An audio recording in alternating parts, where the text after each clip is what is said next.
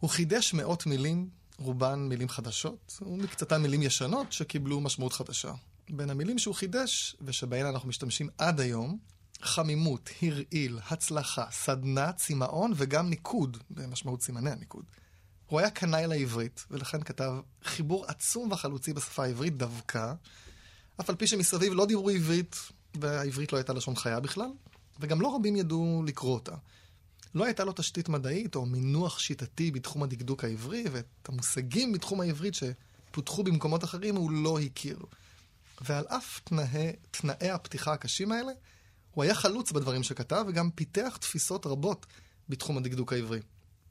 בדיקה של התפיסות הלשוניות שלו, שמשתקפות בכתבים שהוא כתב, מעלה תפיסה, תפיסות לשון עצמאיות ומאוד מקוריות, שלא בהכרח חופפות לתפיסות שרווחו בקרב חכמי הלשון האחרים שחיו בזמנו. הוא היה גם היהודי הראשון באירופה הנוצרית, שכתב פירוש מקיף למקרא, וזה חידוש מאוד מאוד גדול שהיה בתקופתו. עומק הדיון הלשוני בפירוש שכתב, אינו נופל מהמצוי בקרב בלשנים ומדקדקים אחרים בימי הביניים, כמו ריבי אברהם אבן עזרא, גדולי המדקדקים בתקופה שלו. אתם על קולולושה, בפרק מיוחד שעוסק ברש"י, רש"י, כן? רבי שלמה יצחקי, פרשן המקרא והתלמוד שכל אחד מכיר, שמע עליו. בפרק הזה נתמקד בפן שרוב הציבור לא שמע עליו וכמעט שלא נחשף אליו. רש"י הבלשן. ואם תרצו, דוקטור רש"י. אתם על קולולושה? מתחילים.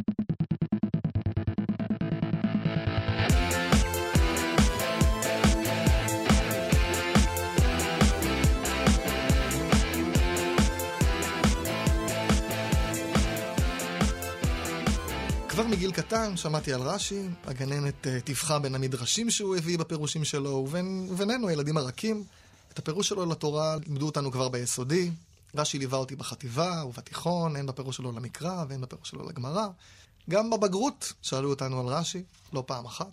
וגם בישיבת ההסדר שלמדתי בה, רש"י תמיד היה במרכז. ובכלל, גם אני עם עצמי, כשלמדתי פרשת השבוע או פרק מהתנ"ך, רש"י תמיד היה שם. ועל אף כל מה שאמרתי, מעולם לא תפסתי ולא ראיתי את רש"י כבלשן, פשוט לא תפסתי אותו כזה. פרשן אה, גדול וחשוב, אבל לא בלשן. הוא מבאר מילים, נכון, שמדי פעם אה, ככה יש לו גם הערות לשוניות קצת. ידעתי שהוא גם חידש מילים, אבל בלשן, רש"י הבלשן, לא, לא התחבר לי. כשאמרו בלשן, חשבתי על אבן עזרא, על רד"ק, על אבן ג'נח, אחד מהמדקדקים של מימי הביניים בספרד.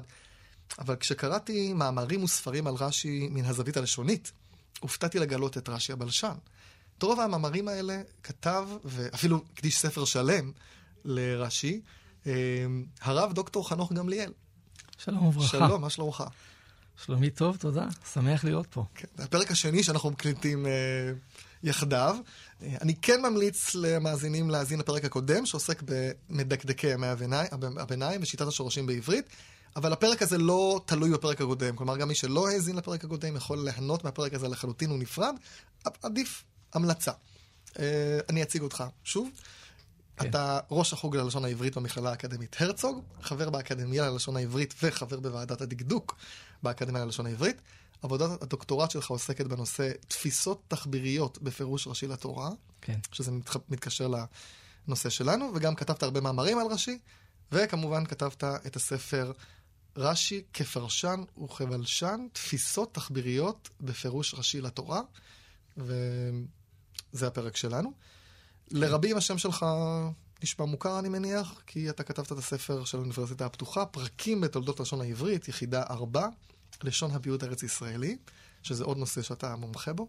אתה בוגר ישיבת אה, הר עציון בגוש עציון, לימדת בישיבת הקיבוץ הדתי, ואתה עוסק בעיקר בעברית של ימי הביניים, שהושפעה מן הערבית, ובחוכמת הלשון בימי הביניים, בפרט במרחב האשכנזי. המרחב האשכנזי מביא אותנו לרש"י בעצם, שחי בצרפת. כן, בהחלט. אה, לפני שתספר לי למה רש"י כתב את הפירוש שלו בעברית, אף על פי שהעברית לא הייתה שפה חיה ולא דיברו בה, ובכלל כן. רש"י חי במקום שדיברו בו צרפתית. נגיד רס"ג כתב כן. את הפירוש שלו לתורה בערבית, כי כן. דיברו במרחב של ערבית. למה רש"י בחר דווקא לכתוב עברית? זה מאוד מאוד מעניין. לפני כן קצת רקע על רש"י, על חייו והיצירות המרכזיות שלו.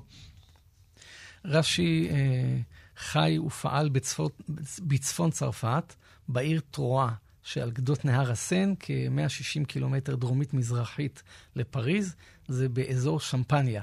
שמפניה, שמפניה? כן, שמפניה של שלנו? ה... ששותים?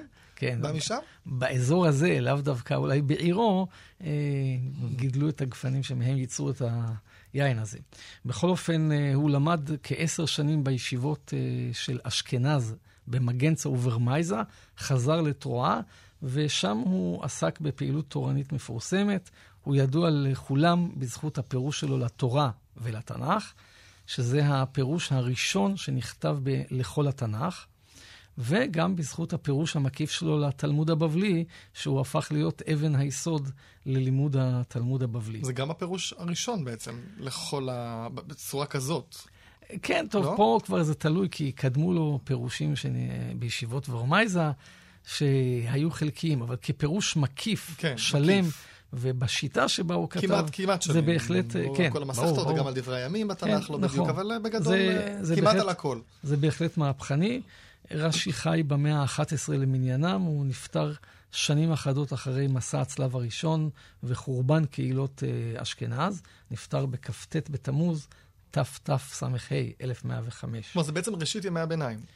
במובן היהודי זה ראשית ימי הביניים, ובעצם הוא פותח בגדול את המרכז בצרפת הצפונית, והפך את המקום למרכז תורה עצום. הוא מי הוא הכיר, נגיד, מפורסמים? הרמב"ם חי בערך בתקופה לא, הרמב"ם שלו? אחריו. קצת אחריו, אבל לא, היו, יש היו נקודות בזמנו. השקה, זאת אומרת, הוא, לא?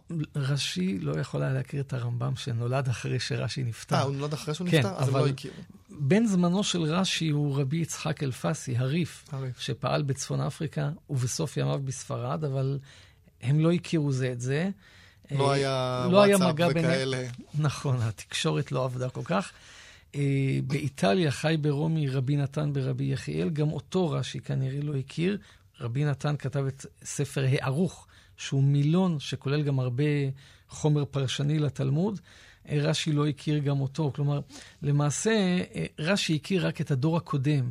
למשל, הוא הכיר את מחברת מנחם בן סרוק, את השגות דונש, כלומר, את חכמי ספרד שהיו מאה שנה לפניו וכתבו בעברית, את זה הוא הכיר. היה לו הרבה חומר מהגאונים שהגיע אליו בכל מיני דרכים. כלומר, הוא הכיר חומר, גם חומר בבלי וחומר ספרדי, אבל קצת ישן במרכאות לגבי תקופתו. את בני זמנו, שחיו בזמנו בספרד או באיטליה, הוא כנראה לא הכיר בכלל, ולמעשה הוא פעל אה, די באופן עצמאי. אה, בודד בשטח, חלוץ כן, ראשוני. כן, אנחנו נרחיב כן. על העצמאות שלו. בהרבה תחומים הוא היה חלוץ ראשוני. וגם על מנחם ודונשי, כן. שהזכרת לפני שנייה. למה, אז בעצם, למה רש"י בחר לכתוב בעברית דווקא? אה, זה לא, זה לא מוכר. נכון. מי, מי יקנה? קשה לי לענות על השאלה למה הוא בחר אני, לכתוב בעברית, אני יכול רק לנחש. אה, אני חושב שאחת המטרות שלו הייתה לחזק את השפה העברית, את ידיעתה ואת השימוש בה. הרבה הרבה לפני בן יהודה הוא היה... ודאי. עכשיו, צריך לזכור גם עוד דבר. אה, מה האפשרויות שעמדו בפניו. במרחב המוסלמי החיים היו פשוטים יותר. כל המרחב השתמש בערבית לכתיבה, ערבית ספרותית, מה שאנחנו קוראים, הערבית הקלאסית או הבינונית, לכתיבה ולקריאה, ובדיבור היה פיצול של להגים. עכשיו, הערבית הכתובה, הספרותית, הייתה משותפת לכל המרחב המוסלמי, מפרס ועיראק ועד אה, מרוקו וספרד, ולא הבדילה בין אה, יהודים, נוצרים, אה, מוסלמים וכולי. לכן רב סעדיה גאון, למשל, רצה לכתוב בשפת הציבור, תרגם את התורה לערבית, רצה לכתוב פירושים, כתב בערבית. רבי יהודה חיוג ורבי יונה אבן ג'נח רצו לכתוב ספרי דקדוק, כתבו בערבית. במרחב הנוצרי המצב הלשוני היה מסובך. השפה שכתבו בה, שפת הספרות, בעצם הייתה רק הלטינית. ורק מתי מעט ידעו אותה והשתמשו בה, בעיקר כמרים ונזירים. הציבור הרחב לא ידע לטינית, אלא השתמש בשפות המדוברות.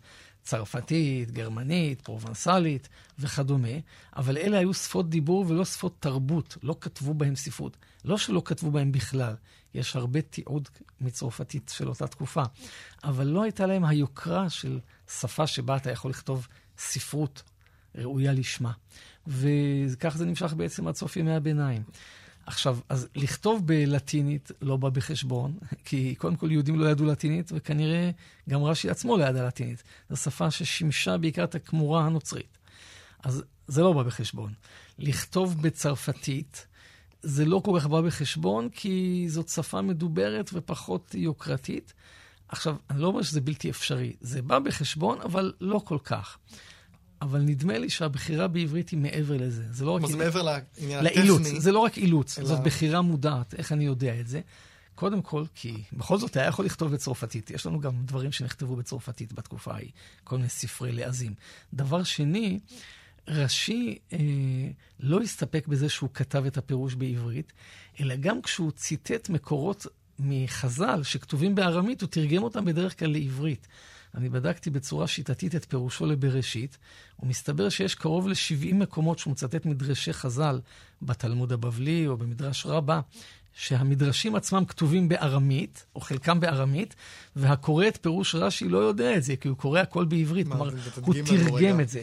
למשל, בפרשת uh, ויצא יעקב, כתוב שיעקב, uh, המדרש אומר שיעקב יצא מ... Uh, מבאר שבע, ואז היה חלום הסולם. אז המדרש אומר שאחרי שהקדוש ברוך הוא הבטיח לו הבטחה טובה, המדרש אומר כך, כיוון שנתבשר בשורה טובה, תעין ליבי ית רגלוהי. מילולית, ליבו נשא את רגליו, כן? עכשיו, רש"י הביא את המדרש הזה, והוא אפילו אומר את המקור. מי שנתבשר בשורה טובה שהובטח בשמירה, נשא ליבו את רגליו ונעשה קל ללכת בבראשית רבה. כלומר, כאן רש"י מספר לנו שהוא הביא לנו פירוש מבראשית רבה, אבל בבראשית רבה כתוב בארמית, תעין ליבי ית רגלוהי, ואילו ברש"י זה כתוב בעברית. עכשיו, זה, זה לא מקרה בודד, כך הוא עושה עשרות פעמים בבראשית לבד, למעשה בתורה כולה מאות פעמים. מדהים. זאת אומרת, כמעט שאין למצוא ארמית בפירושו, וזה אומר שהוא רצה לכתוב בעברית, ונדמה לי שההסבר היחיד הוא, הוא רצה לכתוב בעברית כדי לפרש את התורה עברית בעברית. זה נשמע מודרני, אבל הוא עשה את זה, ובעצם בכך הוא השפיע השפעה עצומה. על ידיעת העברית ועל לימוד העברית והבנת העברית. הוא השפיע כי בעצם הרבה אנשים קראו את הפירוש שלו. הפירוש כמעט שלו, כולם. כידוע, הפך. להיות uh, חומר הלימודים הבסיסי לכל יהודי, גם במזרח וגם במערב, גם אצל האשכנזים וגם אצל הספרדים וגם התימנים. וממילא, ברגע שלומדים פירוש לתורה שכתוב כולו בעברית, מעשירים את העברית. זה ממש השפעה לדורות. השפעה לדורות עד ימינו, בהחלט. ההשפעה שלו היא עצומה. טוב, ו... מחיי השפה העברית, יש לנו עוד אחד. הייתי אומר שהוא... הרבה לפני. לא, לא יודע אם לומר מחייה, לא, הייתי אומר, משמר את השפה בצורה שלא תמות, אלא שתחיה חיים אולי רזים, אבל תחיה בפי הלומדים והמעיינים. והוא שלט בארמית נהדר, יש לו את כל הפירוש של הגמרא, ששם הוא כן משתמש, כן, כן משתמש בארמית, ממש מדהים לראות את ההבדל. טוב, דיברנו על רש"י כבלשן, בראש הוא באמת פרשן, הוא לא, הוא לא כתב ספרי דקדוק, נגיד אבן עזרא כתב ספרי דקדוק, כן? מדקדקים ימי נכון. הביניים, בספרד כתבו ספרי רד"ק. מה, נכון. למה אנחנו מגדירים אותו בלשן? מה הופך את רש"י לבלשן? הרי בסופו של דבר יש פירוש למקרא, מילים שלא ברורות, הוא אוצר מילים, כן? מפרש מילים. לא רואה איפה אתה מוצא תפיסה דקדוקית שלמה, אם זה ספר דקדוק. אני רוצה לדייק את הדברים. כן. הוא לא כתב ספר דקדוק. כלומר, אם המבחן לתפיסה בלשנית היא אם כתבת ספר או לא כתבת ספר, אז הוא לא כתב ספר דקדוק. אבל נדמה לי שהמבחן הוא לא אם כתבת ספר, אלא מה אתה אומר בנושא. הוא מסתבר, אם מעיינים היטב בפירושו לתורה ולתנ"ך, וזה בולט עוד יותר בפירושו לתורה, שהוא התייחס להרבה מאוד שאלות דקדוקיות, בעיקר שאלות של מבנה המשפט, ובתחום הזה הוא, אם מלקטים, זה בעצם מה שאני עשיתי, אם מלקטים את ההערות שלו ומציירים את התמונה הכוללת מהעולם מהם, מתקבלת תמונה שיטתית אה, מפליאה ומדהימה. אני אתן דוגמה פשוטה. אה, בכמה מקומות רש"י אומר, מקרא קצר ולא אמר מי האומר. למשל, כתוב, ויגד ליוסף, ויאמר כן, שהודיעו ליוסף שיעקב חולה. עכשיו, רש"י אומר, זה מקרה קצר, לא אמר מי האומר. בדקדוק היום קוראים לזה נושא סתמי, שלא הזכרת את עושה הפעולה. עכשיו, יש חוקר בן זמננו, בן המאה ה-20, שבדק את כל הפסוקים בתורה שבהם יש נושא סתמי, והגיע למסקנה שיש כמה עשרות מקרים. עכשיו, מתוך כמה עשרות מקרים שהוא מונה, בכ-15 מהם, שזה אחוז גבוה מאוד, רש"י אומר את אותה הערה. עכשיו, הרי רש"י לא קרא את המאמר שנכתב אלף שנים אחריו, והמאמר התפרסם בביטאון מכובד ונחשב למאמר בלשני מכובד. אבל הוא אומר אותו דבר באותם מקרים, והוא חוזר על זה בשיטתיות. אז זה דבר אחד שמראה שתשומת ליבו הייתה מופנית לדקדוק. עכשיו, מעבר לזה, גם הדקדוק מהווה חלק חשוב בפירוש שלו, שבו לפעמים זה לא נחוץ לפירוש הפסוק, אבל הוא רוצה ללמד אותנו גם לשון. אם אפשר לתת דוגמה בטח, ברשותך. בוודאי. אה, למשל, בפרשת המקושש, אה, כתוב שמשה רבנו שאל את השם מה דינו של המקושש, והשם אמר לו, רגום אותו באבנים כל העדה. עכשיו, כשרש"י מסביר את הפסוק, רגום אותו באבנים כל העדה, אז רש"י אומר כך, רגום עשו, פזנט, וכן הלוך עלנט, וכן זכור ושמור. עכשיו, אתה קורא את הפירוש ואומר, רגע, לרגום באבנים זה לזרוק אבנים, להשליך אבנים, אבל מה הוא פירש לנו כאן? כל הפירוש הזה הוא הסבר דקדוקי. לרש"י יש רגע, בוא, בוא נגיד את הפירוש שוב, כי לא כן. רואים את זה מול העיניים. אני אבל- אחזור שוב על ה... תקשיבו כן. טוב. הרי הוא בא לפרש את המילה רגום, שעניינה זריקת אבנים. מה הוא אומר? רגום, עשו, לעשות. ונותן לעז, פזנט. שזה בצרפתית הקדומה. כן. וכן הלוך, ושוב לעז, עלנט, וכן זכור ושמור. טוב, וכן וכן, אז מה רצית מה לומר? אתה רוצה, בעצם הוא לא אמר אה, לידות לא אבנים, הוא לא נכון. הסביר את המילה. אז מה הוא- מה הוא אה, אומר פה? אם הוא לא רצה להסביר את המילה, אז מה הוא כן רצה להסביר? הוא רצה להסביר שזו צורה דקדוקית, שהוא קורא לה במקומות אחרים לשון פעול, והוא, בניגוד לכל המפרשים האחרים, סליחה, הוא בניגוד לכל המפרשים האחרים, סבור שיש לה איזשהו תפקיד להביע פעולה מתמשכת, פעולה תהליכית. זה קצת לא מסתדר בנוחיות פה, אבל זה מסתדר בשיטתיות עם הקביעות שלו במקומות אחרים בתורה, למשל על זכור ושמור. הביטוי זכור בעשרת הדיברות, גם שם רש"י אומר, זכור, תנו לב לזכור את יום השבת, שכל השבוע צריך לזכור את השבת.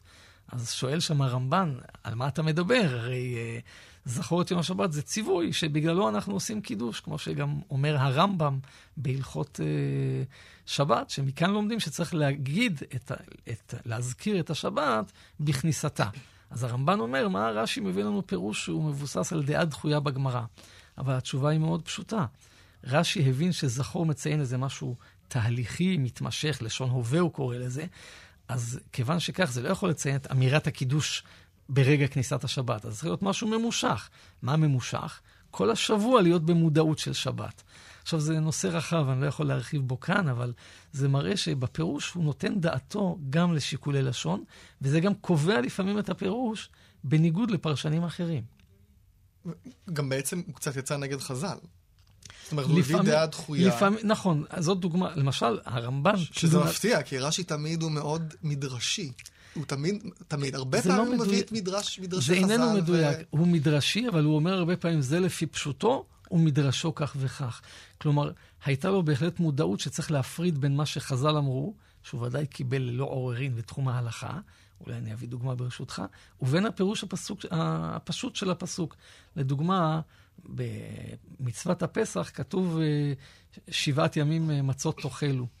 עכשיו, אה, רש"י אומר, מביא את מדרש חז"ל, שאומר שהמצווה לאכול מצה היא רק בליל הסדר, ובשאר ימי הפסח אדם יכול לאכול מצה, אבל יכול לאכול גם דברים שאינם מצה, יכול לאכול תפוחי אדמה, קטניות למי שאוכל, לא חייב לאכול מצה.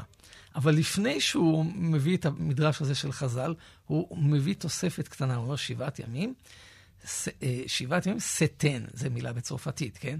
ובמקומות אחרים בפירושו הוא מסביר שהביטוי הזה, שבעת ימים, שלושת ימים, שמונת ימים, מביע רציפות של זמן, ושזה זמן רצוף. עכשיו, אם זה זמן רצוף, אז הפירוש הפשוט של שבעת ימים הוא שצריך לאכול מצות שבעה ימים, באמת כמו שכתוב בתורה. זאת אומרת, הוא קודם כל, לפי הפשט, מסביר שבאמת פשט הפסוק הוא שצריך לאכול שבעה ימים מצות, זאת החובה, אבל לפי מדרש ההלכה, אנחנו מצווים רק, יום, רק לילה אחד, וכל השאר רשות. אתה חייב להוציא ספר על אה, לפשוטו של רש"י מהזווית הלשונית. לא, אבל מהזווית כן. הלשונית, יש כזה? לא, יש לפשוטו של רש"י, כן, אבל לא... נכון. שמסביר את כל... כי לקחת נכון. מילה אחת כן. והראית עולם אה, נכון. עולם ומלואו. עכשיו, אם אני רוצה רגע לחזור כן. לרגום עשור ומה שאמרת, בעצם ראינו שם דוגמה ל... שהוא לא מפרש לי את המילה, כמו שחשבתי שהוא רק מבאר מילים, אלא הוא אומר לי, זה איזושהי צורה שקראת לה משהו מתמשך, כן, צורת הווה. אה, לשון הווה, הוא קורא לזה לשון הווה. לשון הווה, כן. והוא מאיר את זה בהרבה הרבה פעמים כשיש את הצורה הזאת, ככה שיש איזה כן. משהו שיטתי פה. נכון, הוא וגם- מאוד עקיב בשיטה. וגם יש משהו עצמאי, כי, כי, כי לפניו לא אמרו את זה ואחריו לא אמרו את זה. זהו, אחריו תפסו את זה כצורת מקור, ציווי, לא, לא מקור, ניכנס כן. כרגע למה זה מקור, אבל מי שמכיר את המונח, צורת מקור, מעין צורת ציווי כזאת. ו... אז יש כאן איזה משהו גם אה, חלוצי בתפיסה, וגם, אה, כמו שראינו, עקיב. עכשיו, יש... אה, אז אמרת לי, מה מגדיר בלשן? האם זה כי הוא כתב ספר? לאו דווקא. אז מה, מה, מה, עוד? מה, עכשיו מה צריך- ראינו כאן? ראינו כאן בעצם... אה, תפיסה דקדוקית שיטתית, הוא מיישם אותה בפסוקים רבים, ופעמים רבות זה מביא אותו לפרש באופן עצמאי בניגוד לאחרים. אני אתן עוד דוגמה. אנחנו רגילים היום שאם כתוב בתורה שר זה עבר, ואם כתוב בתורה ישיר זה עתיד. אנחנו רגילים כך, אבל פרשני ימי הביניים לא חשבו כך. לא אבן עזרא ולא הרמב"ן.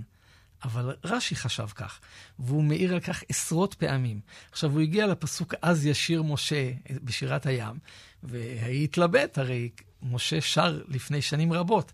למה התורה אומרת אז ישיר? וכאן אה, הבעיה היא עוד יותר חמורה, כי עמדו בפניו מדרשי חז"ל, ומדרשי חז"ל אומרים שאת אז ישיר אפשר לפרש שישיר זה לשון עבר, או להגיד שמכאן שמשה ישיר בתחיית המתים, מכאן ראיה לתחיית המתים מן התורה. זה כתוב בגמרא, ורש"י מפרש את זה שם בגמרא. אבל בפירושו לתורה הוא דוחה את כל הפירושים האלה, והוא אומר שישיר צריך להיות עתיד. עכשיו, איך זה יכול להיות עתיד אם זה היה אז- בעבר? אז אז הוא מוסיף בסוגריים פועל. אז עלה בליבו שישיר. וואו. כלומר, הוא חשב שישיר, ותמיד ישיר זה צורת תכלית, אז תכלית היא תמיד בעתיד, גם אם זה תכלית של פעולה בעבר. עכשיו, זה פירוש מקורי ועצמאי. הרמב"ן שם חולק עליו בחריפות רבה. והפירוש הזה גם מנוגד, כפי שהזכרתי, לחז"ל, כי חז"ל אומרים שאם זה עתיד, אז זה לתחיית המתים. עכשיו, רש"י לא מזכיר שם תחיית המתים, הוא אומר, לא, לא, אז כשהוא היה בים סוף, עלה בליבו שישיר. זה, לפ... זה הפירוש לפי פשוטו. כלומר, הוא בהחלט יישם את זה בצורה שיטתית במקומות רבים. אני רוצה להוסיף נקודה נוספת. הוא, אה, אני חושב שצריך לראות אותו כבלשן גם מפני שגם בתחום המילונאות הוא תרם תרומה עצומה. אה, בעינינו זה נראה טבעי, אבל הרבה מאוד פירושי מילים הם מרש"י. זאת אומרת, אה, אנחנו רגילים להרבה מילים בתנ"ך, איך לפרש אותם. אבל הפירוש שאנחנו רגילים אליו, הרבה פעמים, הוא איננו אלא הפירוש שהופיע ברש"י על אותו הפסוק. אני חושב גם אדמדם, נכון? רש"י אומר שזה אה, אדום חלש. ואבן עזרא אומר, אם אני לא טועה, שזה להפך, זה אדמדם זה אדום חזק או ירקרק, כן? כן, אבל זה כבר דבר שיכול להיות תלוי גם במה שאמרו חז"ל. כלומר, בסוגיה שם של נגעים, יש גם שאלה איך אה, מסורת חז"ל מפרשת. כן, אבל בסופו של דבר אנחנו הרבה פעמים מושפעים מרש"י, כי-. אנחנו לא מכירים את הגמרא כל כך כמו את נכון, רש"י, אז- נכון. אז התפיסה הרווחת שאדמדם וירקרק היא אדום חלש וירוק חלש, כי רש"י בעצם מביא את זה. במילים רבות אנחנו בעצם תלויים בלי לדעת בפירוש שלו, וכאן צריך לציין דבר נוסף, כשהוא הביא מילים הוא בדרך כלל טרח לפרש אותם. רש"י הכיר את מחברת מנחם בן סרוק, שהייתה המילון הראשון בעברית, כולו בעברית, מילון מקיף לתנ"ך. זה דיברנו בפרק הקודם, באמת. הישג גדול מאוד, אבל צריך לזכור שמנחם ברוב הערכים לא נותן הסבר, ואילו אצל רש"י אין מילה כמעט, צריך להתאמץ מאוד בשביל למצוא מילה אחת שהוא יביא אותה ולא ייתן לה הסבר, אלא רק יביא פסוק שיסביר אותה. הוא מסביר אותה במילים שלו. זה כמובן צירוף גם של חוש פדגוגי מזהיר, וגם של הבנה לשונית מעמיקה, אבל בסופו של דבר התוצר הוא שאפשר היה, בעצם זה מה שעשה אבינרי, לבנות מילון של פירושי המילים לפי יצחק רש"י. אבינרי. יצחק אבינרי יד ה- במפעל הגדול שלו, יד הלשון. כן. לא, רגע, יד הלשון. היכל אה, רש"י. היכל רש"י. במפעל הגדול שלו, היכל רש"י, הוא בעצם קיבץ, את, הוא קיבץ גם מהתלמוד, לא רק מהתנ"ך, אבל גם מהתנ"ך לבד יכולנו לקבץ את כל פירושי רש"י, והיינו מקבלים מילון מקיף שלא נופל באיכותו ובטיבו ממילונים אחרים, אולי פחות מקיף ושלם ממילונים אחרים, כי הוא לא מכיל מילים פשוטות כמו אכל, כתב, יד אה, וכולי, אבל הוא מסביר גם מילים קשות וגם משמעויות חריגות. ובמובן הזה זו תרומה עצומה ללשון, וגם זאת עבודה בלשנית מובהקת. טוב, השתכנעתי, אז רש"י גם היה בלשן. טוב. ראינו פה שהוא גם, אה, יש לו תפיסה עקיבה שהוא מדבר, כן. תמיד מזכיר אותה, ראינו שהוא מזהה תופעות דוק- דוק- דוק- דקדוקיות ועוסק בשאלות של מבנה ותחביר. קצת על מבנה ותחביר פחות דיברנו, אבל... אה, כן, וגם יש לו, חורג מהדיון בתוכן אל, אל דיון לשוני, כמו עם העשור, עם הרגום הזה, נכון? כן. ועוד כל מיני עניינים. אז אם רש"י בסדר, רש"י היה בלשן, השתכנעתי. דיברנו על חכמי ספרד. היה בעל תפיסות בלשניות. בעל תפיסות, אני... רבות. הבנתי. כן, כן, אני חושב שבהחלט, כן. עד כמה הוא הש- הוא הושפע מדקדקים אחרים שקדמו לו, ועד כמה... כי דיברנו על מנחם ודונה, שהוא מזכיר אותם. הוא הושפע מהם, הוא כן. הלך בשיטתם, הוא פיתח משהו חדש, מה... התשובה היא, הוא הושפע ממנחם ודונש חלקית, אבל צריך לזכור במה. רגע, אולי נגיד מילה על אה, דונה ומנחם, כי זה בפרק הקודם שהקלטנו, אבל מילה לא- ממש לא קצרה. כולם זוכרים. כן. לא.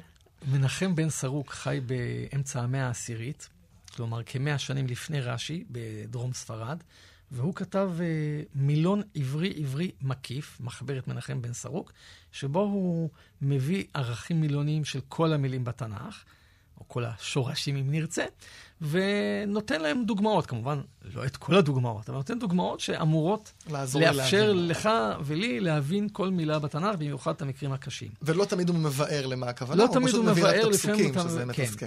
נכון. עכשיו, דונש בן לברת, שהיה בן זמנו, אה, כתב עליו ביקורת. רוב הביקורת היא נקודתית, כלומר, בפירוש המילה הזאת הייתי מציע משהו אחר, בפירוש ההוא טעית, יש גם כמה סוגיות עקרוניות.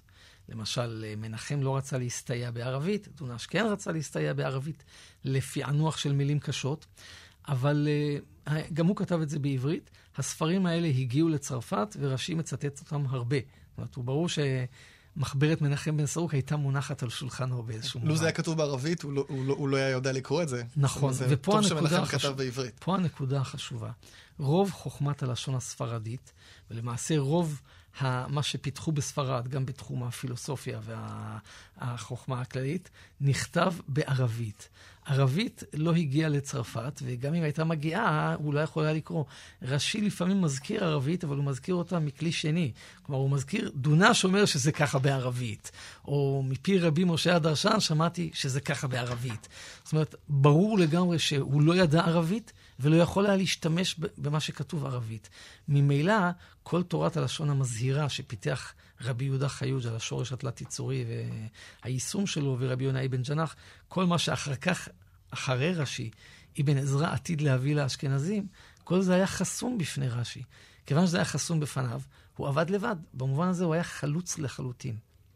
ואפשר לומר, הוא לא הושפע. הוא הושפע מהם בתחום המילוני ממחברת מנחם, חלקית.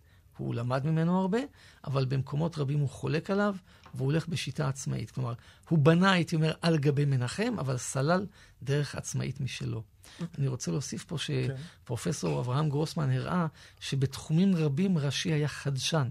בניגוד לתדמית שלו, שהוא ככה היה יהודי שקט וטוב ונינוח ולא פרץ דרכים חדשות, גרוסמן הראה שרש"י אומנם היה ענוותן גדול, אבל היה חדשן ופורץ דרכים בתחומים רבים, ואחד התחומים הוא תחום הלשון.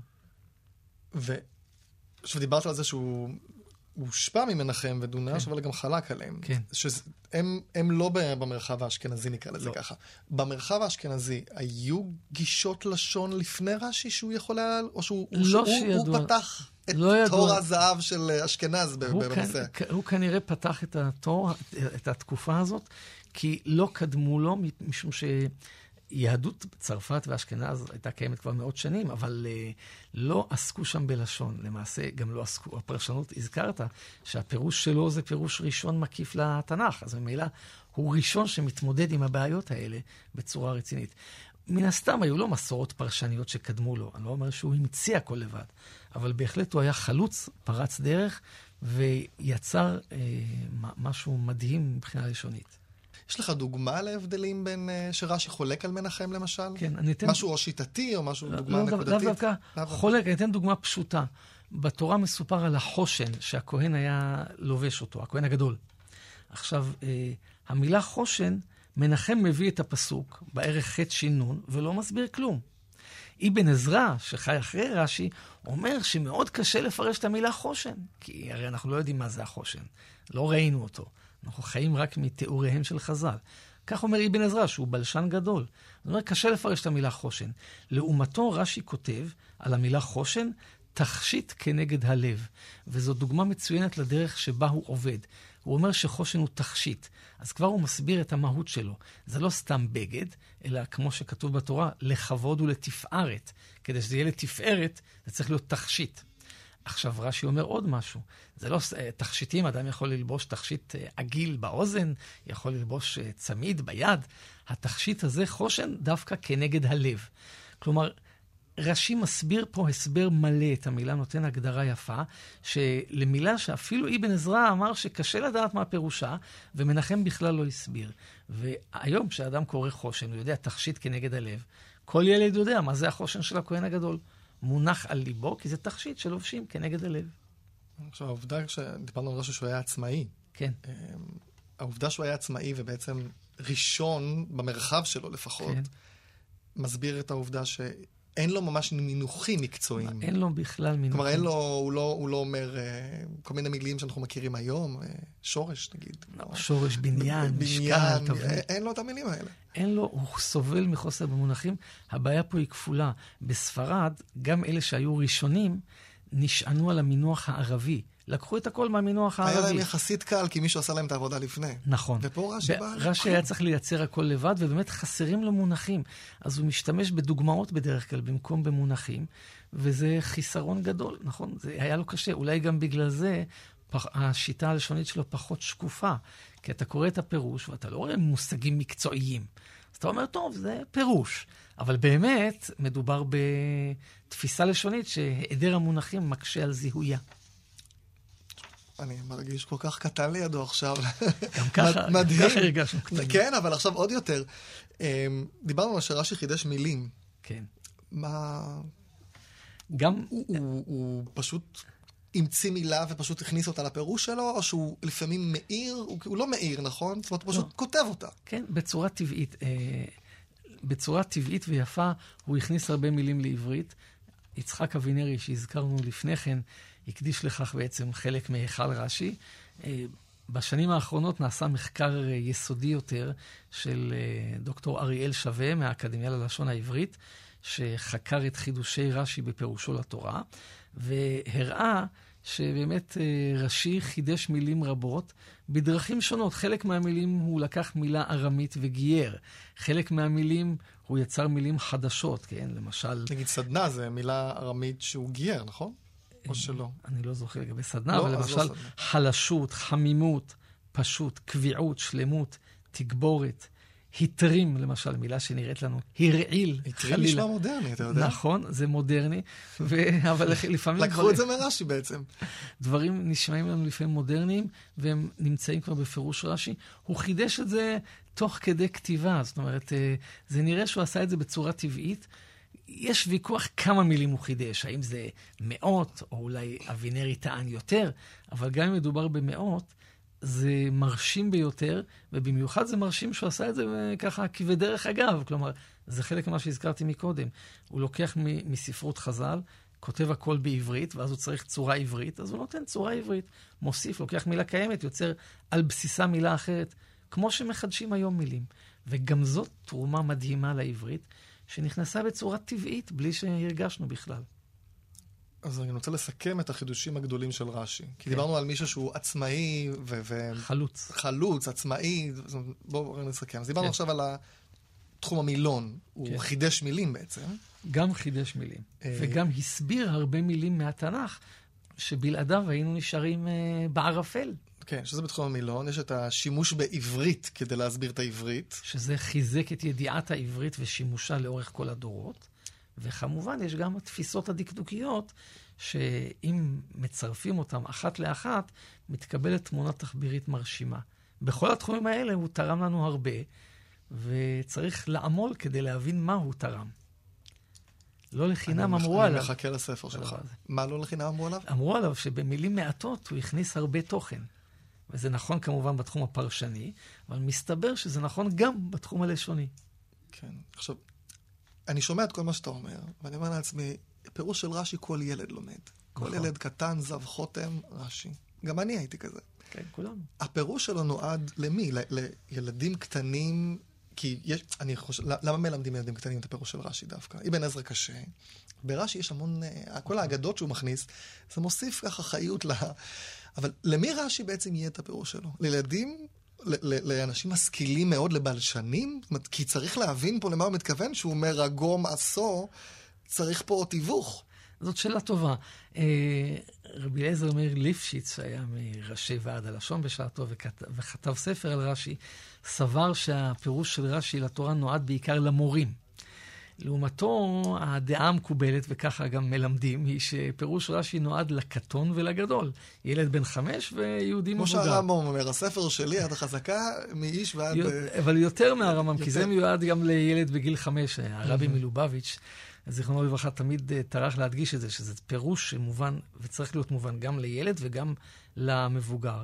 וזה ודאי נכון. אבל ברור שהפירוש הוא במובן מסוימת מרובה רבדים. כלומר, ברובד הבסיסי, הפשוט, הוא מתאים לילדים, ולכן מלמדים ילדים חומש עם רש"י. אחר כך, כשבן אדם גדל, מתבגר ומוסיף דעת, הוא חוזר לפירוש ולומד ממנו רבדים נוספים, רבדים עמוקים יותר, משמעותיים יותר, שאולי בגיל קטן, כילד, הוא לא יכול לתפוס את מלוא עומקם. נראה לי שחלק גדול מההערות הלשוניות שייך לרובד העמוק יותר, אבל בהחלט ביאורי המילים וגם תפיסה דקדוקית בסיסית, זה מתאים גם וטוב לילדים. כן, הרבה פעמים אני מכיר אנשים שלומדים את פירוש רש"י, מבוגרים, ופשוט מדלגים על הנושאים הלשוניים. זה טעות אה, מצערת. או, או שלא שמים לב כשהוא כותב, כמו שהיה עם הדוגמה עם הרגום וכולי, לא תמיד שמים לב שהוא מתכוון למשהו לשוני, או שפשוט מדלגים כשהוא מדבר על בניינים כן. וכולי, וזה ככה, פשוט מדלגים, כי לא מבינים. נכון, אבל זה, זו טעות. אה, אפשר ליהנות ולהפיק תועלת מרובה מההערות האלה. הנה, ספר, ספר. אני ניסיתי להוציא חלק מהם בספר. כן, הספר פה כן. לפניי, מומלץ ביותר, בהוצאת אה, מוסד ביאליק. כן. אה, צריך אבל, אם יהיה לך זמן, לעשות, לפרש ממש את כל רש"י, לפחות את המקומות הדקדוקיים שיש. אני חשבתי על זה. או שאנחנו לא כן. יודעים שיש, ואתה יודע, נכון, שם, אני... בהחלט, מעבר למה שיש בספר, אני קונה בעזרת השם. יש עוד הרבה. כן. טוב, אז אני חייב לציין שזה אחד הפרקים שלמדתי מהם הכי הרבה. והכי הפתיעו אותי, כי פרקים אחרים שדיברתי על סלנג וכאלה, למדתי את הקורסים האלה באוניברסיטה, או קראתי, ופה ממש הופתעתי מ... אני חייב לומר שגם אני הופתעתי. כלומר, בעבר, כשהייתי צעיר, גם אני חשבתי כמוך, שאין כלום בהערות הלשונות ואין בהן שום דבר. ואיכשהו, כשפעם ניסיתי לאסוף כמה הערות לשוניות שלו, פתאום שמתי לב שמדובר במשהו שיטתי. אמרתי לעצמי, אולי זה לא מקרה. ואז התחלתי לאסוף עוד ועוד, ופתאום גיליתי... כלומר. זה בעצם חידוש שלך. זה חידוש שלי שגם מתחדש לי. כלומר, לא, לא ידעתי את זה מראש. באתי ופתאום אה, גיליתי את זה, ואורו עיניי. אז אתה הפכת את רש"י לדוקטור רש"י, זה בזכותך, התואר. אתה מצטנע, כמו רש"י. אמ, אז כן, אז גם, אז הספר שלך, אה, אני אשים קישור... אה, ב, אמרתי, ב, אני מעלה לאתר את ההרחבות כן. לפרק, להסכת, אז אני אשים קישור הספר שלך, רש"י כפר שלום וחבל לשן, גם לעוד מאמרים. אה, וכל הפרק הזה באמת, אה, ההכנה שלו מאוד נהניתי, כי באמת רש"י, המניות שלו עלו, גם ככה הם היו גבוהות, עכשיו כן. בכלל המניות שלו, לא שהוא צריך אותי, אבל אה, מאוד מאוד מרשים, חלוצי, מדהים, באמת, כל הכבוד, אין לי, אין לי מילים. מעניין ומרתק. כן, את אבן עזרא תמיד אהבתי, תמיד הערכתי, אבל באמת הוא חי בתוך סביבה ועולם שנתנו לו הרבה הרבה כלים לעשות את מה שהוא נכון. עשה, ורש"י פשוט היה לבד. חלוץ, והגיע להישגים מדהימים. כן. תודה רבה. תודה גם לך ולמאזינים. ו... עכשיו רק צריך להיכנס לפירוש, לקרוא וללמוד. בהחלט, יש עוד מקום אה, להמשיך. אה, אתם מוזמנים להצטרף לקבוצת הפייסבוק של קולולושה, אפשר לדון בהסכת ובכלל בענייני לשון, פשוט תחפשו בפייסבוק קולולושה. אמ, זהו, שוב תודה. נתראה בשמחות. אני רם נתניהו מאולפן מט"ח, המרכז לטכנולוגיה חינוכית. להתראות. שלום.